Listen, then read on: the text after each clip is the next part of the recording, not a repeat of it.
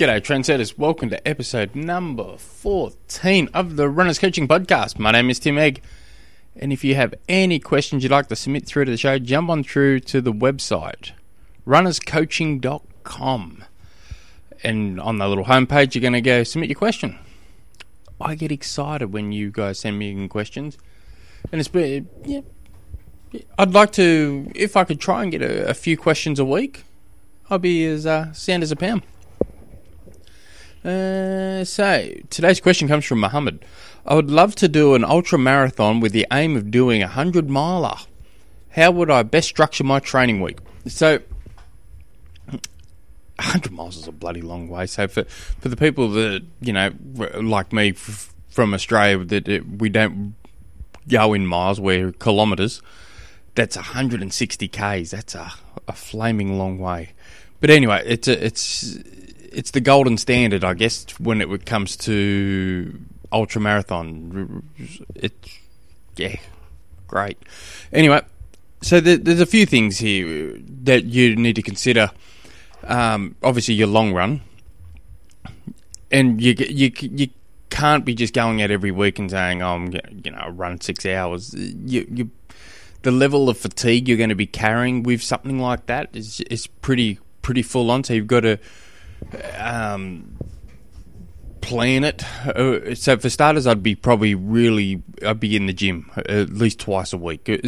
hopefully, your available training hours allow allow this. I'm about. and if you if it can't, I guess you know a hundred miler, you, you'd really want good available training hours.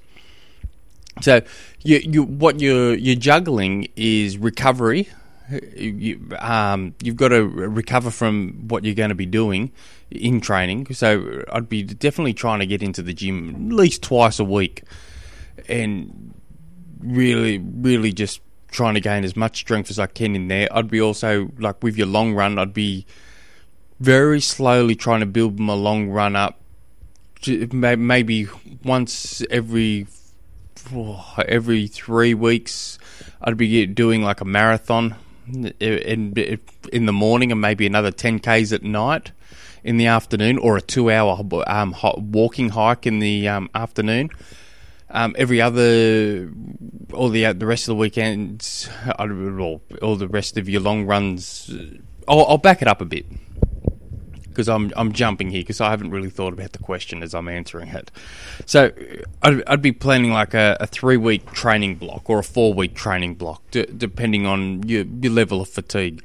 So I'd be the your general week. I'd be making a long run, maybe 32 k's in the morning, and then later on that afternoon, I'd be throwing in another either an hour run or a two hour hop walking uh, walk hilly hike um, step, adding as much climbing into that as possible. If it's just a run, I'd be just keeping it more flatter than anything. Just put some more miles. The very next day, I'd be doing another two, another two hours of running in the morning, and and try and recover from that. So it becomes like a double run day, a double long run day. Sorry, no, that didn't come out right. So to double double long runs, two days in a row.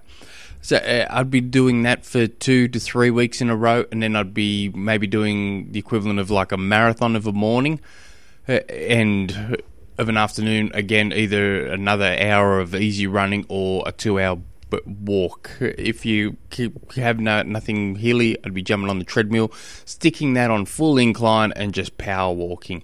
And you get, and as you get stronger, you can play, play around play around with that.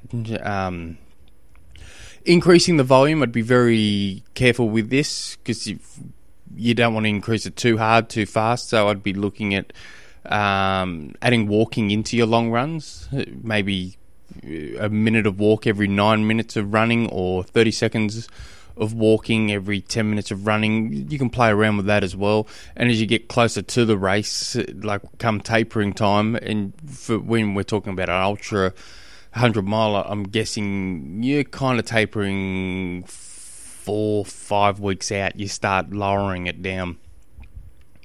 Maybe even maybe even six weeks, depending on the volume you, you're currently doing. As of um, even though you're in the gym twice a week, I'd be definitely looking at doing adding hills because you're going to a lot of these ultra marathons. There is a hell of a lot of hill climbing in in it, a lot of stairs, and that's also where a lot of the um, uh, you know your two hour hiking done uh, in the, of an evening is going to come into play on those on those long weekends.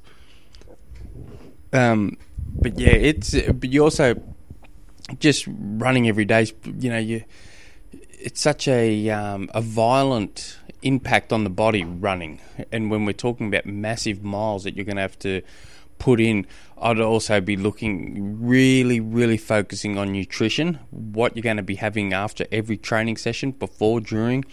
Um, I'd be really focusing on, you know, picking, you, you know, two days a week where there is no running, evenly spread maybe, where you can just either go for an easy bike ride, and when I mean easy, I mean easy, whatever gear you think you need, go one easier and spin easy, um, or jump in the pool and go for an easy swim, or j- just something easy. Even and if you want more miles in the legs on those, go go to the um, you know um, jump on that treadmill put it on full incline and start walking up that hill again, or go or go for another hike. That you have, you haven't got that harsh impact, so the risk of injury decreases. And let's face it, when we're talking about hundred milers, there's going to be a fair bit of walking involved for for just about nearly everyone who does it. So adding that into your training really is become a plus. So when your f- feet are becoming all banged up you're starting to get them conditioned to to what they, you know.